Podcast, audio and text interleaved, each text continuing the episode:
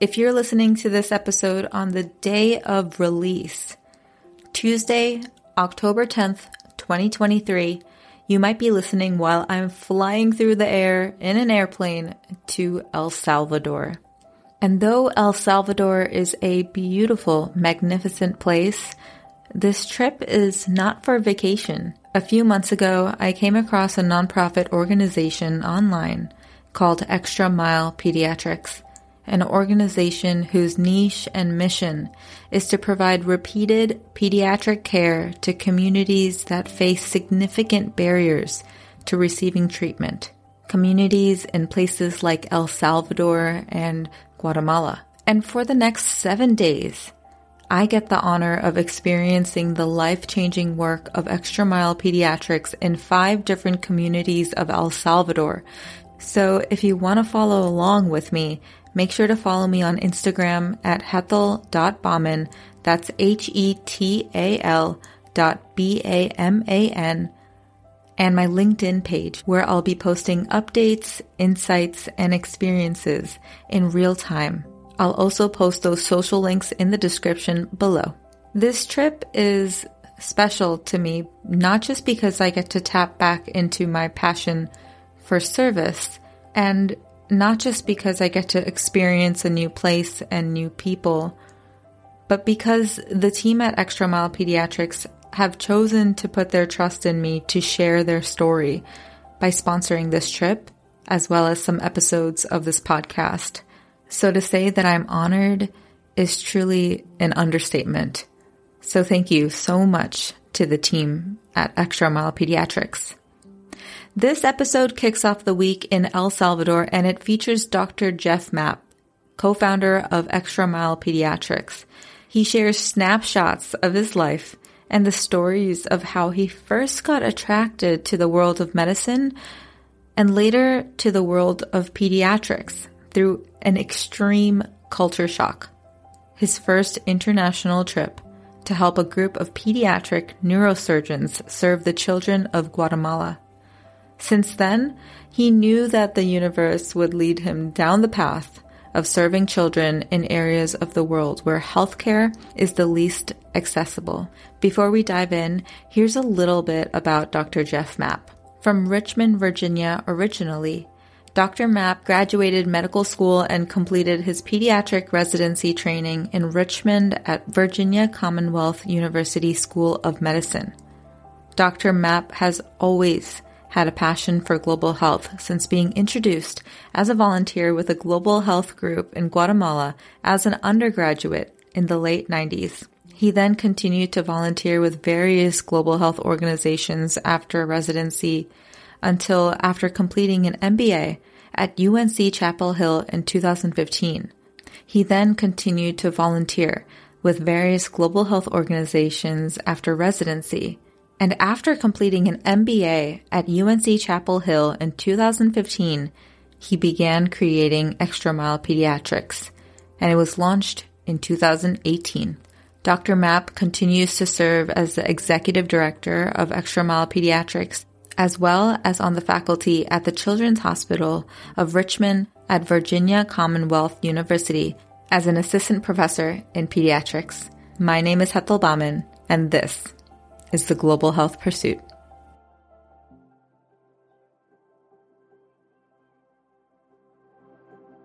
I'm very excited today because today I get to interview Dr. Jeff Mapp. I'm going to call him Jeff because he gave me the permission to call him Jeff. And it's going to be a really, really fun conversation. He is the founder of Extra Mile Pediatrics and I am doubly excited because I'm going to be experiencing what they do in El Salvador just next month. Yeah, it's September 20th, the date that we're recording it, and just in a few weeks. I'm so excited. Thank you for coming on. Yes, no, thank you for having me. I'm super excited to talk about this as well. And we are also really pumped to have you on board. So, yeah, we're like three weeks away from our, our trip to El Salvador that you're going to join us for. So, uh, yeah, awesome.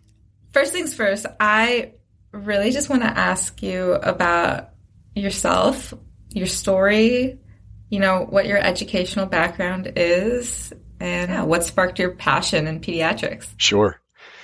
Yeah, interestingly, the the story of what got me into, you know, got me excited about medicine as a career is is also very much the same story that got me uh, interested in global health. They both kind of have at least launched from a from a from the same place.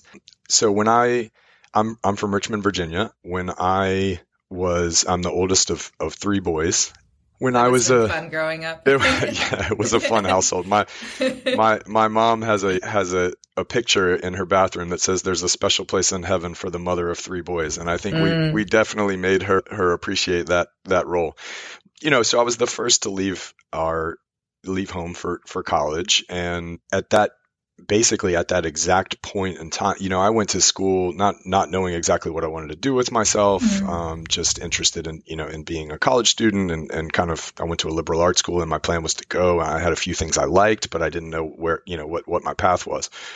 Within a couple of weeks of being gone um, my parents contacted me. My youngest brother who's about nine years younger than i am had had some some difficulties with seizures over the 6 mm-hmm. or 12 months or maybe a little bit longer before I left to go to school. And, you know, so his process in terms of the workup of that and the treatment of that was ongoing. And right after I had left to go to school, my parents contacted me and said, you know, your brother had an MRI and it actually showed a brain tumor. Wow. Um, and so obviously, you know, that's that's crazy and scary and unsettling and all the things at any point. But, you know, for someone who's just left to go to school and you're away from your family for the first time and all those things, it was just, it, it just rocked, you know, rocked all of us, obviously.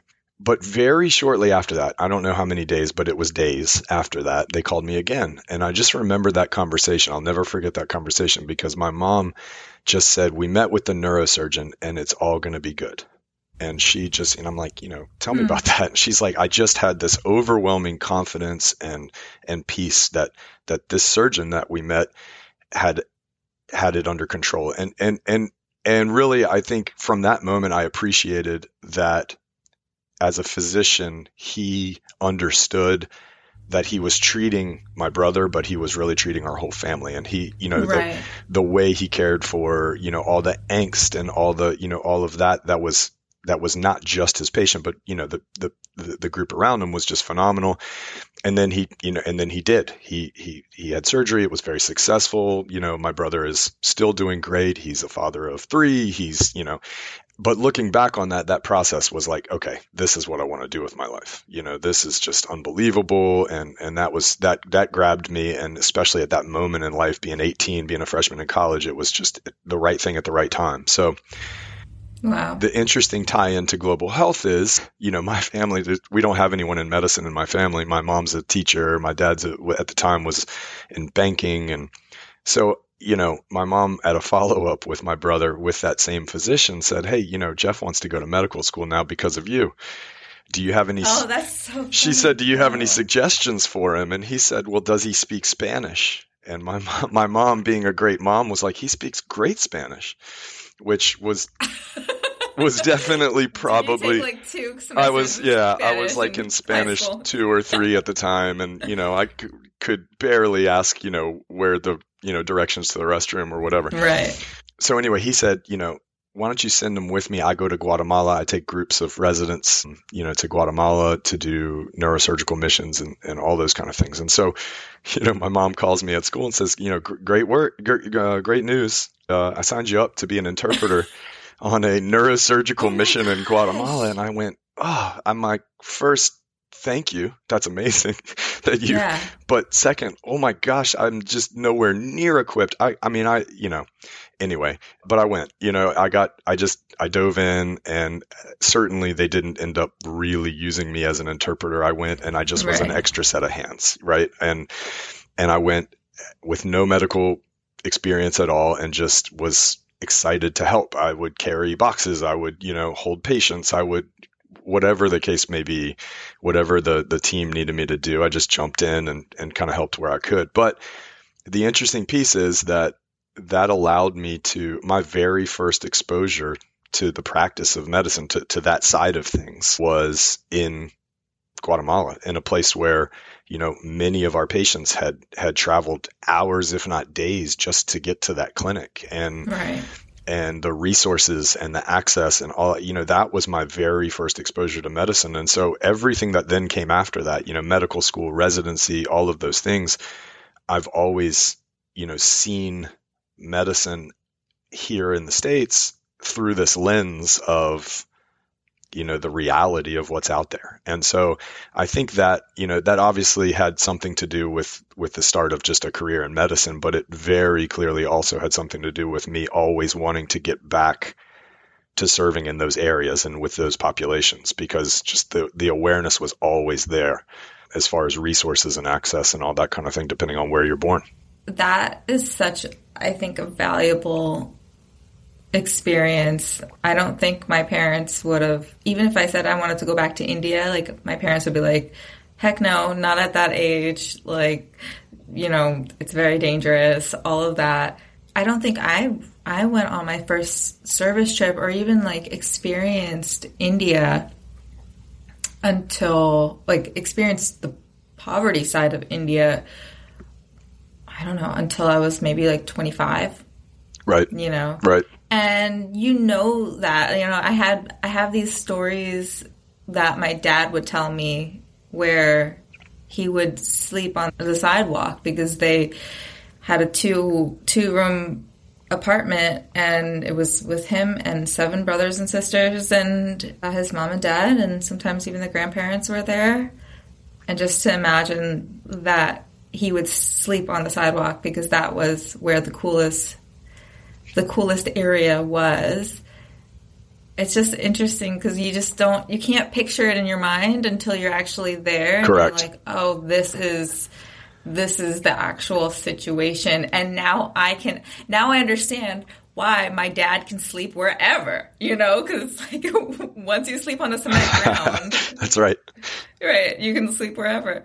But I think that's just so, that's so interesting. So you were a freshman then? So I ended up. It was actually the summers. I, I ended up going twice. I just I loved it. I couldn't get enough, Yeah. and I went the summer after my sophomore year in college, and then again the summer after my junior year in college. So And so the first time that you like stepped onto like Guatemala right, earth, right, you right. know, what was your first impression? Because like, what what did you expect to see? You know, it's interesting, and I think that ties into your point about about you know at that age and going, and that's a big you know that's a big deal. But Yeah. there was a lot of I was, you know, naive, honestly, and I I don't know that there was a lot of thought. My thought process at the time was, man, this is great. This doctor is amazing, and I get to spend time with him, and this may help me get into medical school. Like at the time, I think that was my mindset, right? I was doing Yeah. this because it was build your resume. this was a yeah this was a resume Yeah. builder and and Right. and you know it was also an opportunity to see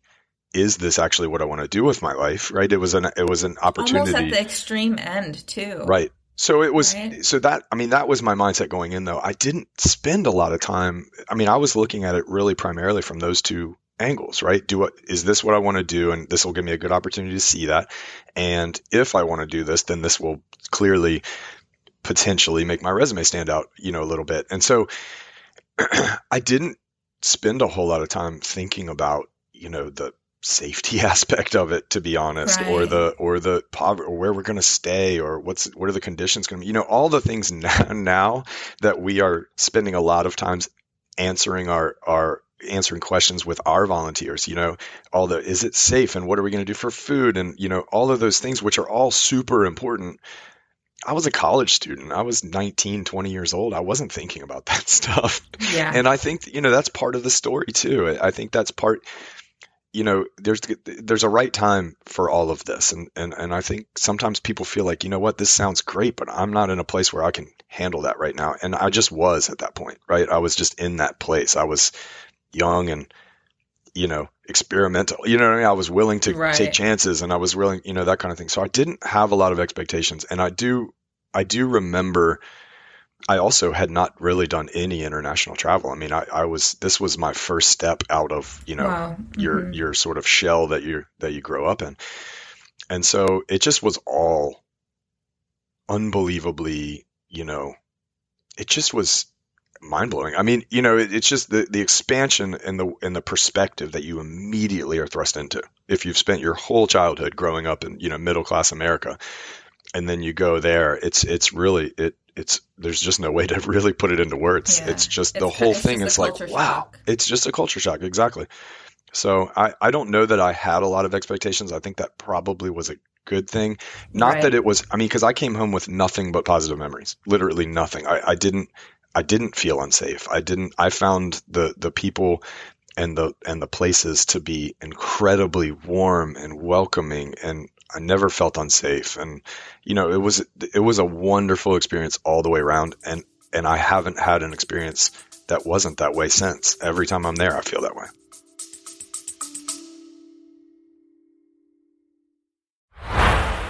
Hey there, I hope you're enjoying this episode. And if you are, would you do me a tiny favor? Show me some love by doing one or more of these three things. A. Click the support this podcast link in the description to donate a few dollars toward the production of this podcast. My dream is to do this full time, and your support would mean the world. B. You can write me a review on Apple Podcasts and or rate me on Spotify to give me a boost in the algorithm. Or C, share this episode with someone who would love it just as much as you do.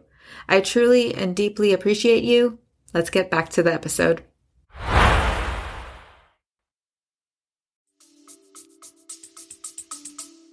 It's always the first service trip that you just never like forget.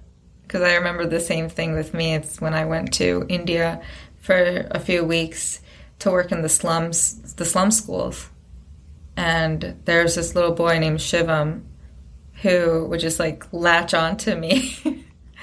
and he used to take me around. He did like he gave me little tours of where they lived and where his friend lived and then you know, his mom would make me chai and I'm like, "Oh my goodness." It's just yeah, that's that kind of thing just never leaves you. Okay. You so you went on this trip with a neurosurgeon, right? Tell me about the neurosurgeon aspect of things in in Guatemala and then kind of pivoting to finding pediatrics and you know learning about that and then pursuing that as your career. Right. Well, it, you know, importantly, this was a, a, pediatric neurosurgical mission, so that it was. Okay. There's always been a pediatric component you know to what I've, i was exposed to from the from the get go, and and I do think that there is a tie in there. You know, in in Central America in particular, and I think in in many places where you know resource limited places, neural tube defects are just much much much more common right? Just and what be- is that? So things like spina bifida, hydrocephalus, basically okay. defects during development, kind of congenital defects that are that right. involve the, the, the spinal column are more common and, and a lot of that has to do with folate you know a lot of you know the lack of prenatal care the lack of prenatal vitamins the lack of you know folate enriched foods those kinds of of things really set them up. And so i think you know there's a just with the incidents there there was a huge need for that particular service.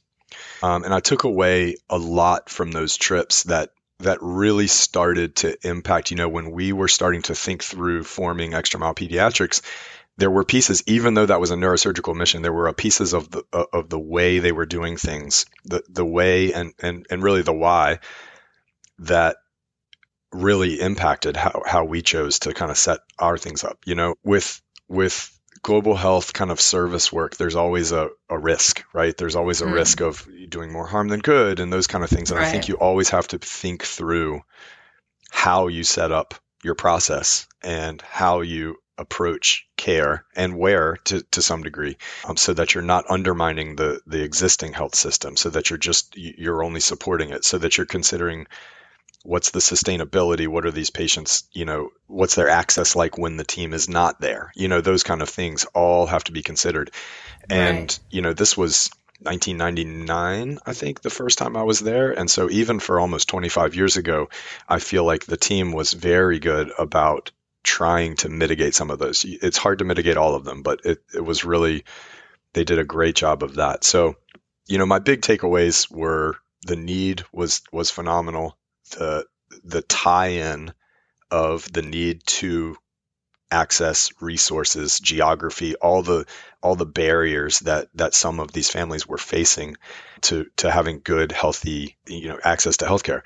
So that was definitely definitely a takeaway. I will say that you know, pivoting as you said to to my eventual career path in medicine, I found that I think I've always just thought I would be in pediatrics. Even if it was a subspecialty, I always thought I just I'm drawn to kids. I'm very comfortable with kids. Kids are comfortable around me. It's just always been the way it is. But also going back to that origin story we talked about, I also love that that family connection, right? Mm-hmm. That you're taking mm-hmm. care of mm-hmm. the whole family, that you're you're partnering with the families essentially to just be a small part in the raising of that child or those children. And and I and I love that. And I and I think you know I I eventually found that one of my skill sets is is that communication and that that view of of, right. of it being a partnership and and that kind of rapport building and, and those kind of things.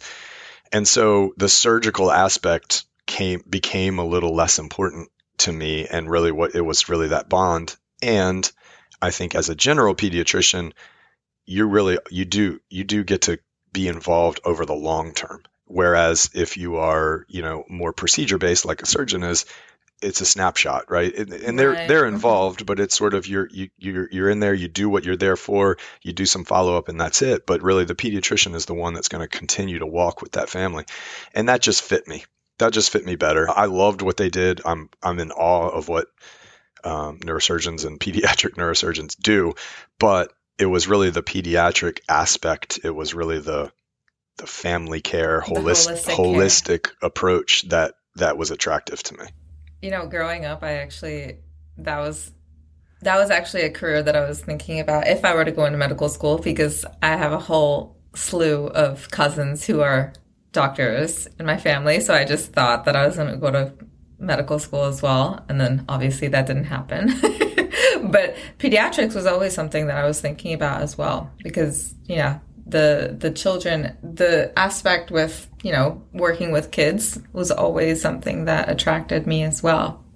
I want to ask you about your process in terms of founding Extra Mile Pediatrics because as I understand you didn't think about founding you know founding a nonprofit until way later after that first few service trips and getting your medical degree and all of that.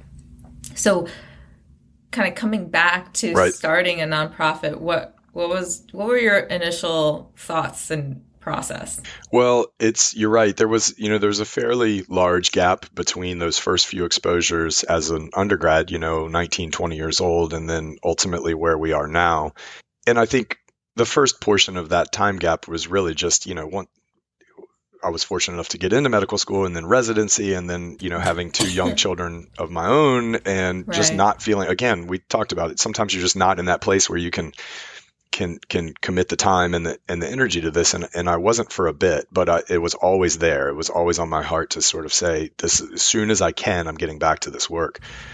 And what that ended up looking like for me and for my family was somewhere in the six to seven years after residency. My kids had grown a little bit. We'd sort of established, you know, I'd worked long enough that I'd built up some time off and, you know, those kind of things, all those factors lined up. And I started just jumping back in, knowing that I wanted this kind of work. I started jumping back in with organizations that were already in existence and, and, and doing yeah. global health work. And so I had the opportunity to go with a couple of different groups um, to Nicaragua and I went to Africa and just sort of. Wow. I always would come home from those trips absolutely fulfilled. I, I would right. I would feel you know there was a ton of purpose in what we were doing and I loved it. I loved it and I loved those organizations. I still do. But I also would come home with this little pull to say, man, I wish we could just have changed this aspect of this or this, you know, that kind of that kind of thought process was always like, I want to just change this, but it wasn't my, it wasn't my, it wasn't, wasn't my organization. And so, uh, you know, those kind of thoughts were sort of, I was almost like creating a little bit of a list of if this were me, this is how I would do this differently. And then for, for very different reasons, in 2013, I went back to school. I had been in private practice uh, general pediatrician and, and sort of, you know, part owner of a private group. And we, as a group, decided that we really needed to have some financial leadership, just given the way market pressures were going in medicine and all those things. So I, I went to business school and uh, mm-hmm. went and got an MBA uh, at UNC Chapel Hill, and that was 2013 to 2015. And that really was pivotal. Um, I had gone, I certainly went um, with the thought process and the understanding that this was just to help run a business. It really, right. I didn't, I wasn't thinking of it in terms of global health work, but very shortly thereafter, after finishing that work, I was back in Nicaragua again. And this time, actually, I was with my wife. My wife's a pediatric nurse. Um, and we were serving together on this team. And every night, every night we would come in from clinic and she had to listen to me talk about, man, we just need to switch this. And wouldn't it be cool if we could do this? and by the end of the week, it was, you know, and having just finished that, that business education where, where if you have a, you know, quote unquote disruptive thought, if you have something that's different, if you have a model that's then you then you just do it right and so i can't i came home from that trip and and the combination of those pieces is really what led to extra mile pediatrics it was having this ongoing list of ways i would do things a little bit differently and then having really the this maybe skill set or education or just exposure yeah. to a thought process really in, in terms of you know the business aspect of it and everything pointed towards I think we're supposed to start something on you know? And so my wife and I just got back to the states and got to work. We just first started saying here's how we would structure it in an ideal world and then let's go make sure that's not already out there. Because if it's out there already right. we want to support that. And that's always right. that's always our mindset. You know if someone's already doing it th- this way let's just jump on board and do what we can to support them. And we felt like it wasn't really. I mean, you know, there's and and with global health work, it's tough because there's a lot of small groups that are just doing very grassrootsy thing, and so there may be folks doing it this way, but it really wasn't yeah. obvious. And my thought process was, let's just get it started. Let's just go and and build and see what see what comes of it. Yeah, you know, that was actually going to be another question I was going to ask as to you know, why start Extra Mile Pediatrics as opposed to do like, you know, just jump on board with another nonprofit? And that totally answered my question.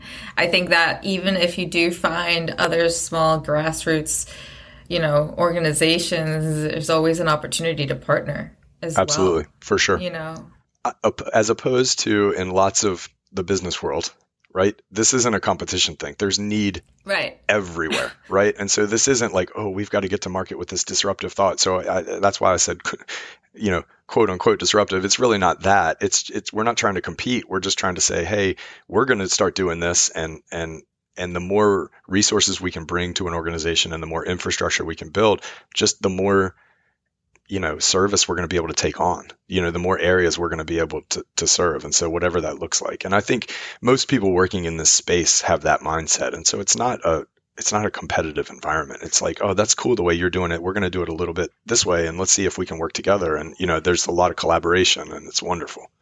Yeah. That's that's the one difference between nonprofit and for profit right. For sure. Yeah. So talk about you were talking about you know, forming this unique model for extra mile pediatrics. Talk about your first few trips as a nonprofit and kind of tweaking that model. Well, our our thought process was there's a lot of groups out there that will intermittently be visiting and you know areas to, to serve areas of need right. and many of them are, are are going and serving large numbers of patients and doing a lot of good but what we found, and so going to that that trip that I, we were part of in Nicaragua was, you know, I was there as a as a group of physicians and nurses and those kind of things. I was the only pediatrician there.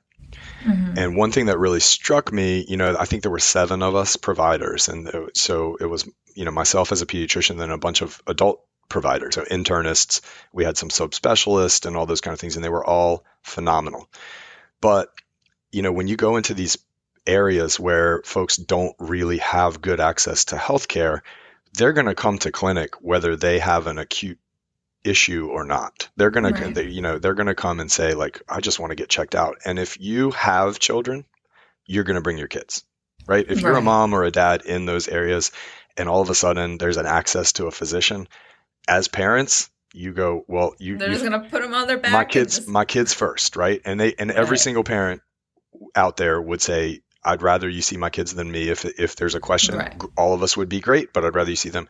And the reality is, for every patient that showed up at that clinic, you know, they would have one, two, three, four children with them, and all of the adult got overloaded. all of my adult counterparts, you know, especially the younger the child and the smaller the child, would sort of see them come in through the triage area, and then they would look and say, "Where's Jeff? He's got these, Oh, no. you know, these kids," which was awesome. You know, it was phenomenal. But I mean, and don't get me wrong, just like you don't want me to be the one taking care of an 80 year old with hypertension, like that's not my skill set, right? Right, I, I'm, right. you know, give me the three month old and let's talk. You know, so what I found though is with every one of those parents that would come through, I shouldn't say everyone, but with many, many, many of those parents, they would come in and I would just say, How can we help you today? And one of the first comments was very often something like, I think he's too skinny, Hmm. or he eats all the time and doesn't seem to gain weight, right? Or is it okay that she doesn't say very many words? You know, it, it was, Mhm. and so we would talk through and we would you know and, and, and i would i would explain that you know it's hard to it's hard to say too skinny right and it's really hard to say that if i'm only going to see you one time because what Right. matters to me as a pediatrician what matters to me is not so much where are you on your growth chart right what matters to me is what's the what's the rate of growth trajectory. right? Yeah. How are you growing over time? That's going to give me so much more information. And so I found that, and that was the same with development. You know, are they saying enough, you know, words for their age or, or however they were articulating that question? That's kind of, that was at the root and, and what they were asking. And same thing, right? It obviously there are standards for where you should be developmentally based on your age, but I also want to know what's your progression? Is this a static thing? Are we not gaining, you know, or where were we three months ago and where will we be six months from now? And so I just found, you know, those issues, which are absolutely at the foundation of what pediatricians do, right? That that and frankly, you know, with that's that's also should be at the foundation of like sustainable impact. If I'm not going to be in front of these patients all the time, let's talk about things that are going to, you know, set them up for healthy way down the road thing.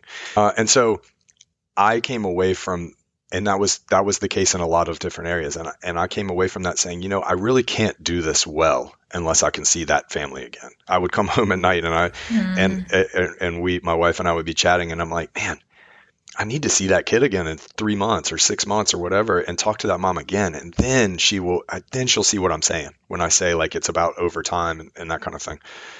And so at the heart of extra mile pediatrics model is that is that we are committed to only starting those relationships with these areas if we know we can have that follow up right? And so not every area is going to work for us at extra mile pediatrics. We're, we're there's going to be locations where based on the geography the population the you know is it a is it a very you know kind of migrant nomadic community or are they really Mhm. all in the same place you know those kind of things. We go in and do a lot of investigation on the front end and a lot of discussion with the community leaders and all those things to say like you know a what's already in place here? What kind of health access do you have? Because again if you have good access to, to care or really even decent access to care we don't want to come in and disrupt that. We don't want to come in and Right. undermine that because that that's the goal. We'd rather come in and support that or you know figure out.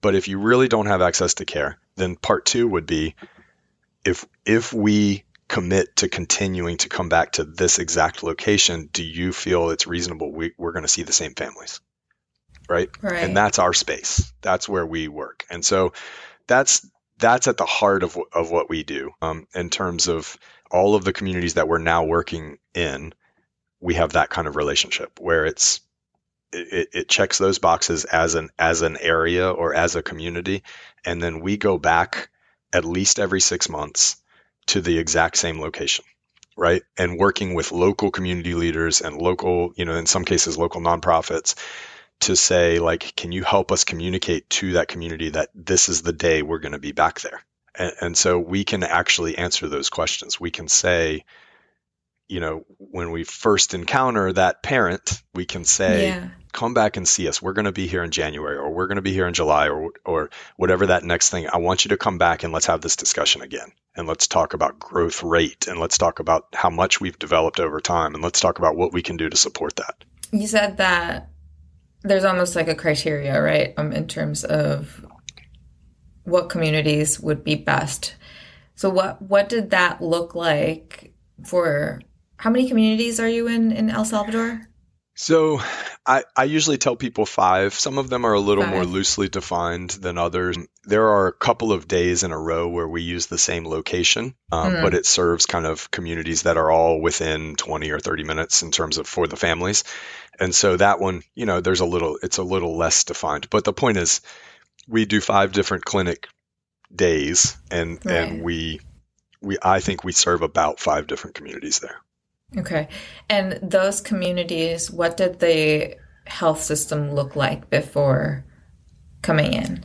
So they it's you know they, there is a public health system there which all of the patients that we're serving that would be there you know they, they also have a version of a private health system in, in most of these areas which essentially amounts to you know if you if you're doing well enough financially to be able to afford it you can access gotcha. private doctors but at a premium, right? You're paying you're paying for right. that service, and the patients that we're serving aren't in that kind of a position. So they do have a public health system, and we have, in fact, the very first time we were in El Salvador to look at this area, the first place we went was the public health clinic that that is sort of the service location for all of these communities. We went there mm-hmm. first. We met with the director of that of that health system who works for the Ministry of Health in El Salvador just to say just to say all the things we've talked about that we don't want to come in and undermine. We don't want, we'd rather work with you. How can we be of best service?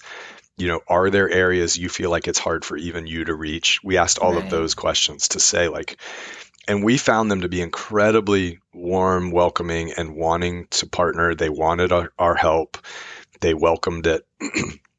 and then together we sort of looked at you know the reality that they face which they had such great programs they're great you know the docs that we met are phenomenal, but they're it's it's it's underfunded a little bit. You know, they're mm-hmm. certainly they're also under resourced, right? And so they, you know, what it, the reality for our patients, and now that we've had a long, you know, we've been in El Salvador for about five years now, and have long-standing relationships with a lot of these families, and in those discussions, you know, they'll share, they'll say, you know, we would go to the health clinic if something was desperately wrong, right? We mm. did the the reality of taking that day off from dad's work or trying to find transportation, whatever that looks like, using resources to get to the clinic, which is a big undertaking.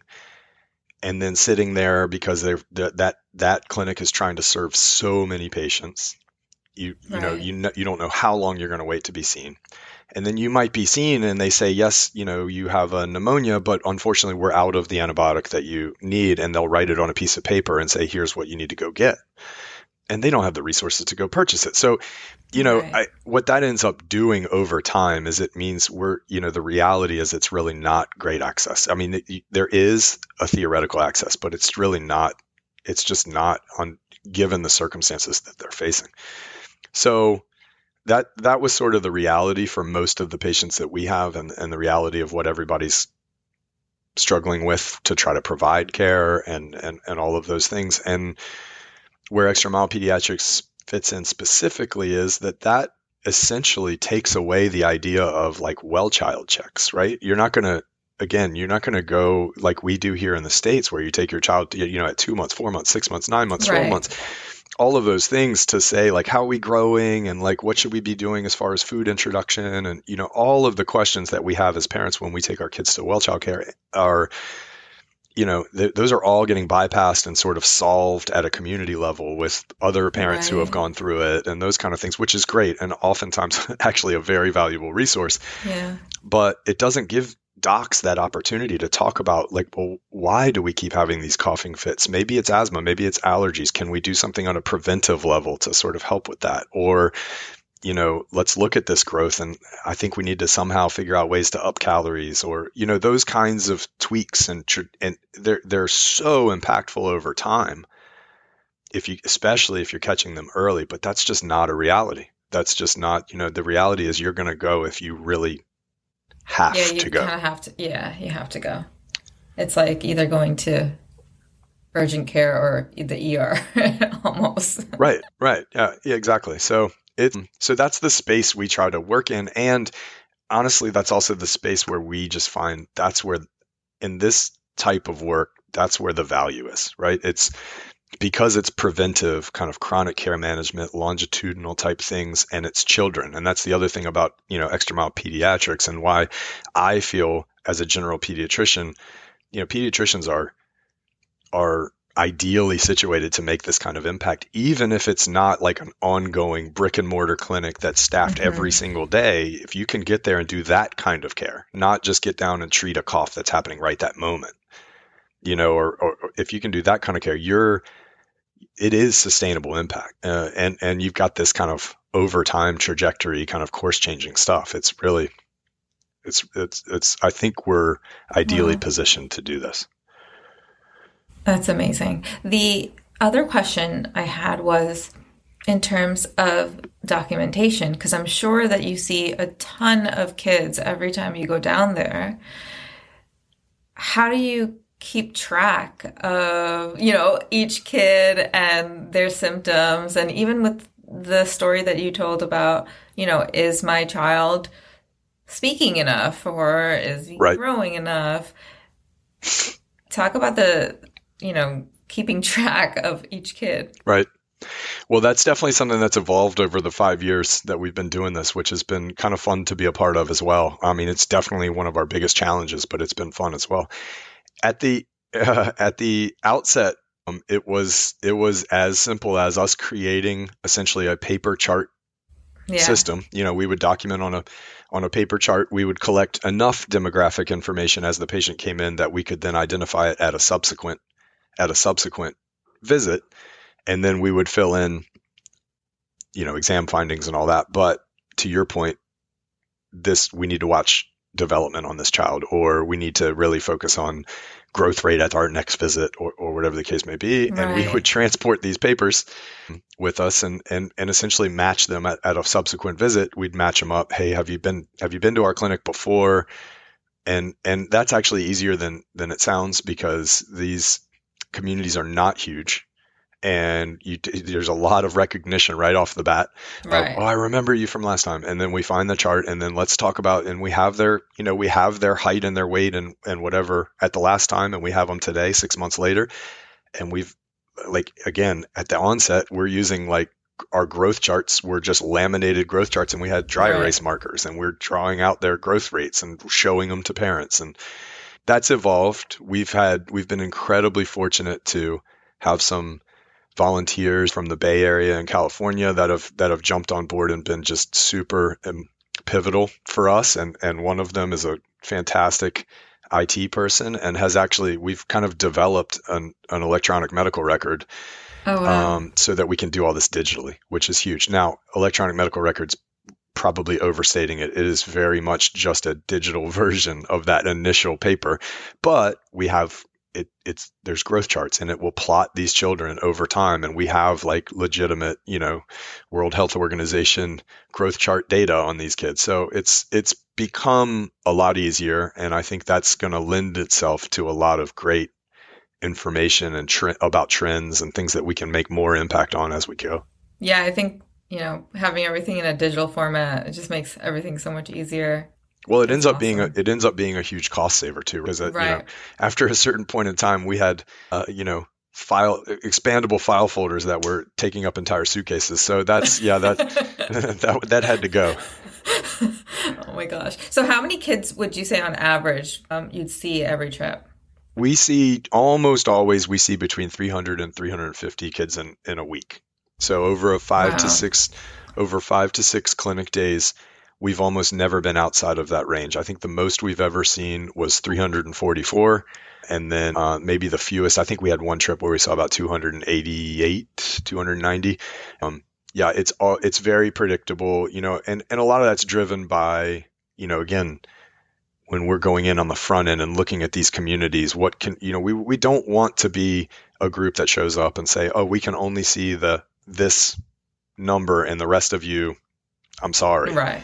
And so it does it does end up impacting what we do with how big the communities are or how much time we devote. If it's a bigger community, we'll go there several days in a row, right? And so make sure because I think it sets you up if you're only able to see some that then the way you prioritize that it just gets it gets a little messy and and it right. doesn't fit our model. Our model is we want to see you even if you're not sick even if there's not something acute because there's so much value in that development growth nutrition reassurance for answering mom questions dad questions those kind of things. And so there's so much value in that that we don't want to prioritize by who's who's got a complaint and who's sick. We want to just say let's see you.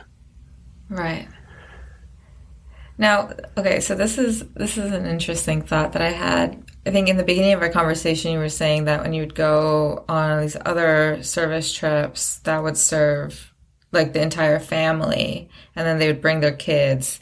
Do you ever have patients that come in and say, "I know that this is like a pediatric clinic, but I also need help as an adult"? How do you navigate that? So one of the so that yes that happens and it's tricky because again really think there's a good there's a really good way to do global health and then there's a dangerous way to do global health. And i think going in and trying to do something outside of your scope is is not the best. And and at the end of the day it's better you're better off being just being honest from the get-go and saying this is not you know let me help plug you in. Let me see what resources we can help get you to, but right. it's not me. I'm a I'm a pediatrician. Now we have had we've had some trips. You know, our volunteers are generally have pediatric backgrounds, but we do sometimes have a family practitioner. Um, we've had some um, family practice nurse practitioners. We've had an ER doc once or twice, and so if that's in their skill set, that's the first thing I'll do is ask, like, are you comfortable seeing this patient? We may not have what we need because, of course, our medicines that we're bringing and our equipment that we're bringing are mostly right. pediatric but do you want to just give that a shot and then just help? And and sometimes that's just gathering enough information to sort of help us guide the process. I think the biggest thing is it's those partnerships that we're creating in these communities that we can plug them into something, right? And so in both, you know, in both in Guatemala and in El Salvador, we have created partnerships with folks that are there, that are, you know, nonprofits or organizations that are working there. And they're not pediatric organizations. They're doing education or, you know, religion or what they, they're, they're working in, in communities in other ways. And so generally we can use that connection and say, you know, this gentleman needs help. Can you, you know, that kind of a thing. And so uh, that's, yeah. We just we just try to go in with a very honest approach and not try to operate outside of our scope because there, I think there's some danger in that. And I think, you know, uh, for better or worse, those patients are coming in with a level of trust right off the bat. And and right. what, what you don't want to oh, they're the American doctors, they probably know and then me saying something that may not be accurate, they would take that to heart. And so that's not the right way to go.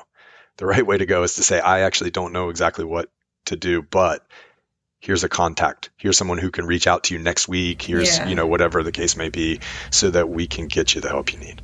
Yeah i think there's a there's a line that you don't want to cross there. So in terms of wins and just things that you've seen over the past five years do you have any stories of like kids that have just just made it, you know. yeah, yeah. So I have, t- you know, I have two or three that come right to mind, and at at very different levels, right? So so one that comes to mind right away. So we started, you know, after being in these communities for a couple of years and really starting to learn them well. What specific barriers do they face? What you know what what are their realities looking like you know, on the ground and having those discussions and kind of building that trust, I think the next stage of our work is to start building some programs that ultimately will can can live on beyond extra mile being here and, and those kind of things. Yeah.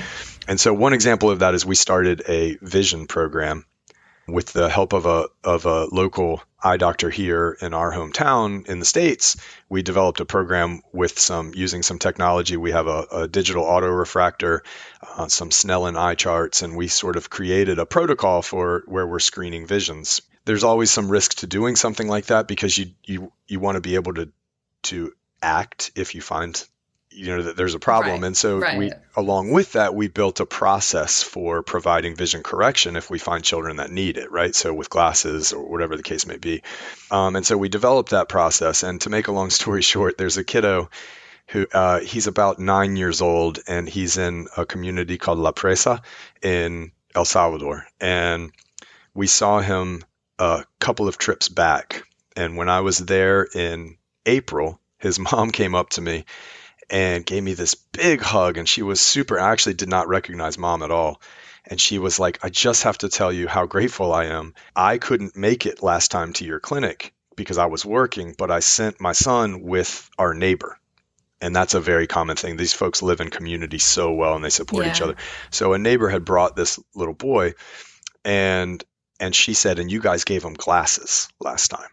And he was struggling so much in school. He was getting headaches. He was just like really getting frustrated by school, all of those things. And now he loves school. He's having such a great time, you know, all of these things. And she's just like, I can't thank you enough. And I sort of, you know, my thing on that is, again, and the realities these patients face if there's a kid who's struggling with vision you know things are a little blurry they're having headaches often they're getting frustrated at school the answer isn't well let's go to the doctor because that's a huge deal. It takes a ton of resources. They've got to go find i mean Right. that's not just going to the public clinic. That's sort of where can we find the eye doctor and then can we get the Mhm, glasses? mhm. and then and that is such an overwhelming hill to climb. And how much is the glasses? and how much is it going to all of those that's such an overwhelming hill to climb. They're not going to do it. And it's not because they don't want to. It's because they sort of can get by without it. And so this kid ends up grinding right, they're going to school being frustrated sometimes maybe even stopping going to school.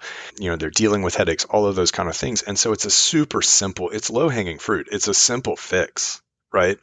Um, and it's not actually even all that costly at the end of the day to an organization like us to, to do that but it's so impactful. This kid's trajectory again going to that sustainable impact kind of thing you know if he's going to school and actually enjoying it and staying engaged longer think about what that does for his future right it's unbelievable Right. and so that stands out because it's really, it just fits our model so well. Those kinds of programs and those kinds of things are exactly what we want to create. So on one side of thing, things, that's, that's an example that comes right to mind because it's a simple fix and it makes a huge difference. On the flip side, there's one other one that I want to share from July. Um, we have a patient that we met, I think July of 2022 in Guatemala and he was a patient that came in at literally as we were packing up to, to leave our, the clinic site for the day. It was five o'clock or five thirty, and this patient, mom carries him in. He's about four years old, five years old. She carries him in, and he has, you know, pretty much right away you look and he has cerebral palsy, right? So he's got some Mhm. physical limitations and he's nonverbal and all those things. But our team, we had two nurses with us on that team who that was their niche, right? They were they were nurses very experienced in that sort of complex care world. They had worked a lot with patients that had more physical needs and, and all those kind of things. And they rolled out a yoga mat while we were cleaning up clinic. They rolled out a yoga Oh, mat and we're just working with mom and and working with the patient. And they came up to me, both of them came up to me sort of as we were finishing, and they said, "This kid, I think, could really his strength and his mobility." I think he could actually like really benefit if we could get him some some supplies. Like he's a kiddo who could potentially, you know, with the right braces or with you know the a walker, maybe you know this is the kind of kiddo at home who would be getting physical therapy, you know, all the time and be working Right. with Right. physical medicine and rehab doctors and all of those kind of things and and and over time potentially really progressing from a mobility standpoint and, and all those kind of things and reducing the burden on mom right? Mom's carrying this child everywhere and he's continuing to get big, bigger. And so so those nurses said we really could th- this is a patient that could really benefit if we can do this that and the other. And one of them in particular kind of just and she's been super super supportive and, and involved and just a pivotal part of extra mile pediatrics. Her name is kayla she went and, and sort of once we got back to the states obtained a bunch of different options, right? As far as some braces for him, some shoes that were big enough that would fit over the braces. She got a walker, all of those kind of things. We kept in contact with mom through our um, program coordinator. He was calling down and checking on the family and saying, Hey, when we're back in the area, we're going to bring some supplies. Hang in there. You know, we're whatever. Uh, again, knowing that they just didn't have that, uh, that there wasn't the alternative right. from a realistic standpoint for this family. Well, just this past July, so maybe two months ago now, we were back in Guatemala, and Kayla and I um, drove down to this community and uh, met mom at breakfast. Actually, we went to a restaurant and we started setting this kiddo up and with all the equipment and she was so grateful and it was it was an amazing thing he didn't really love it in that moment he was like what is all this yeah. stuff you're giving me and putting on me but so you know we we just had a nice time with them and then we left. Well, mom, who has our WhatsApp number, literally two days later, we're still in Guatemala. We're just in a different community. She sends us a video, and this kiddo is literally walking across uh, a, a stretch right outside his home with this walker completely independently you know mom not and and the mom is just like beside herself because she's had to carry this child everywhere right like he can crawl and he can but this was him just motoring 2 days after we had brought him this the this this walker and then and then not maybe I don't know three or four days after that, she sends us another video. Now he's walking without the walker with the braces on. I kid you not, it was unbelievable, and it's just in a week span. And and really, you know, again, it's kind of low hanging fruit. It was just a matter of getting him those resources. It, it was you know he was doing it, and mom's doing all the work, right? We just sort of accessed the supplies, had a little bit of basic understanding of what kinds of supplies might fit him best, and then just connected the two dots. And that, I mean, that part's difficult, frankly. And, you know, that's the, the connection. And, you know, how do you pay for getting it into the country? How do you get yeah. it down to them? How do you, you know, all of those kind of things. Those are all, you know, you have to do the work there, but that's, we're already doing that work. We're there. And, and, and I just think that follow up and that kind of resource building and all that. And it just was one of those moments that, you know, it brings tears to your eyes to watch this this kiddo who, you know, had a certain set of circumstances now be free to be yeah. you know it's it, it's an un- unbelievable situation and it's incredibly gratifying but at the same time it's kind of frustrating right because you go that it was just that shouldn't happen that. exactly yeah. that shouldn't happen right and that's where I think you you said you know the question you started with what with wins, but that's also kind of you know one of the things I wouldn't call it a loss, but one of the things that just tugs all the time in this line of work is the the equity, right? And just the, yeah. the, the the where you're born and the circumstances you're born into determining your access to that kind of care. Yeah. Exactly. That is, no, it's exactly that's exactly right. I mean, somebody else was telling me he he also has a nonprofit, um, works in Honduras, and he uses the phrase, you know, people who are in like well like good areas in the United States and the UK and and you know higher developed countries they've kind of won the lottery for where they were born and you just like never know cuz like obviously yep. I could have been born into a poor situation in India, you know. Yeah. Who who yeah. makes that decision? Yeah, like exactly. you just like don't know. Exactly. so And it's um, yeah, it's just being aware yeah. that it's just being aware that those realities are are unbelievably different, right? Just just that awareness is huge. Uh, you know, I I think my my youngest so but my daughters are teenagers now. I have a 14 year old and an almost 18 year old and they've both gone on these trips with us on a couple of different occasions, which I love because early on in life, much earlier than I did, they're being exposed to sort of that difference. And but I remember, you know, one of the trips that my youngest daughter was on, we had a patient who she actually lives in the house. We use a courtyard for this clinic in this in this particular community, and and this little girl lives in in one of the houses, and she is a sweet, super bright little girl, um, but she has some some some facial asymmetry and she's got you know a little bit from a just phys you know from physical appearance look she's got some some situation there with, uh, with asymmetry particularly facial and, and head and you know we were talking about the condition, you know, of, of like a craniosynostosis situation, which mm-hmm. which is not a terribly uncommon thing for us to see, but it's it's a correctable issue. You just have to catch it early, right? You have to do.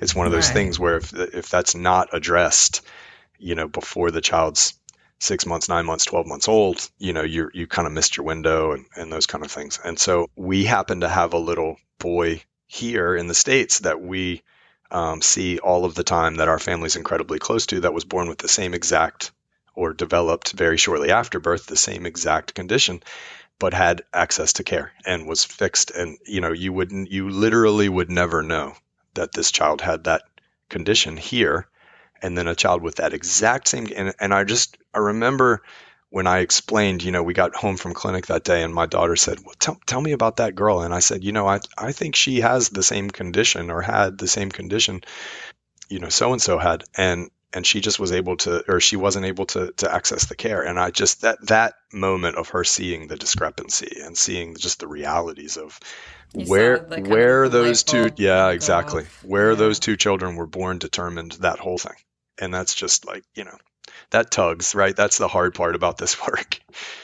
But you get to know her, and she is an amazing girl, and so and so there's she she has a ton going on, and we I, we, we always we always enjoy seeing her every time we come to clinic.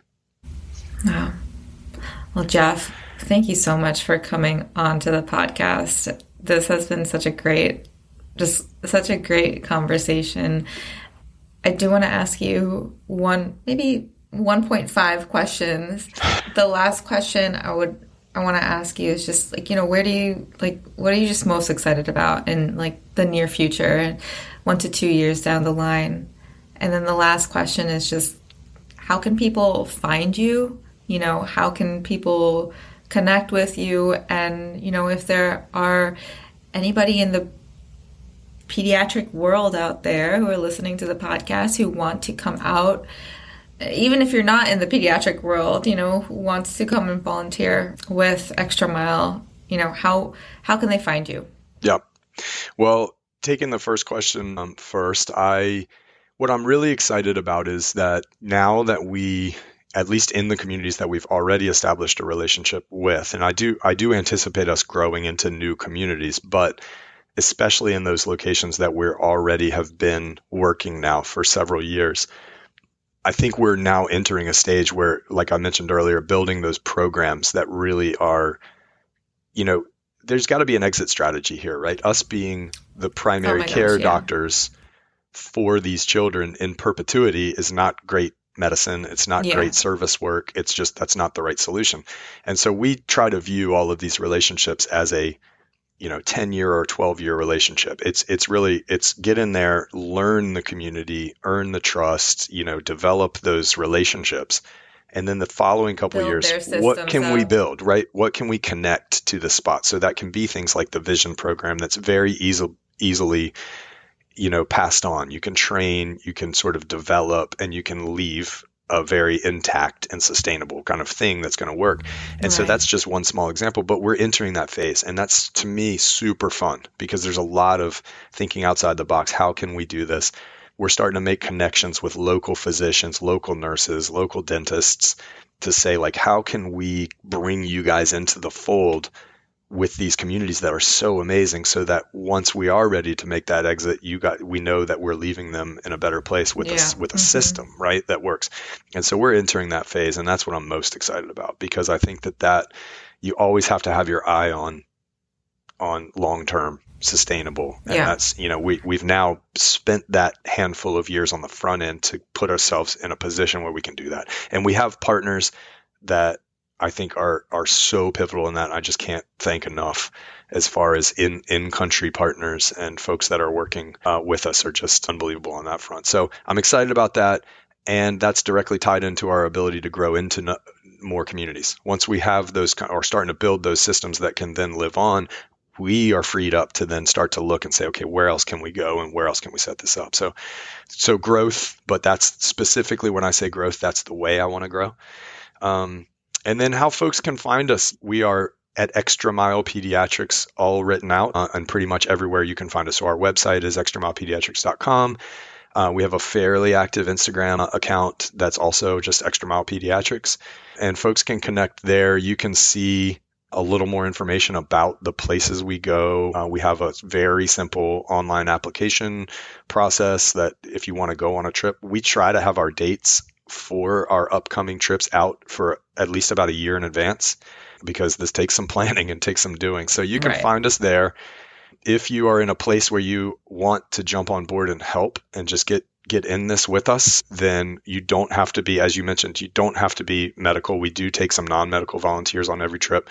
Certainly, we're always looking for docs, nurse practitioners, physician's assistants, nurses, all the above to come with us. And so, if you do have a skill set in primary care like pediatrics, family medicine, and want to do this, we would love to connect with you because staffing you know at least four trips a year with at least four providers per trip and all that you know there's we need the pool to be big. So um, and then if you're not in a place where where going is on in the cards right now you know you can support us financially and and just know that that money is going to these types of programs and that kind of sustainable change and you know that's it's this this game is all about resources and it's it's about serving folks that don't have them and it's about about us having the the resources we need to do that really effectively. So either or both ways that folks want to support would be unbelievably welcome, and we are we are always humbled um, by the folks that that that support us. And so, yeah, amazing. Thank you so much for coming on. Yeah, thanks for having me. This is super fun, and I can't wait to show you in person what we do. Yay!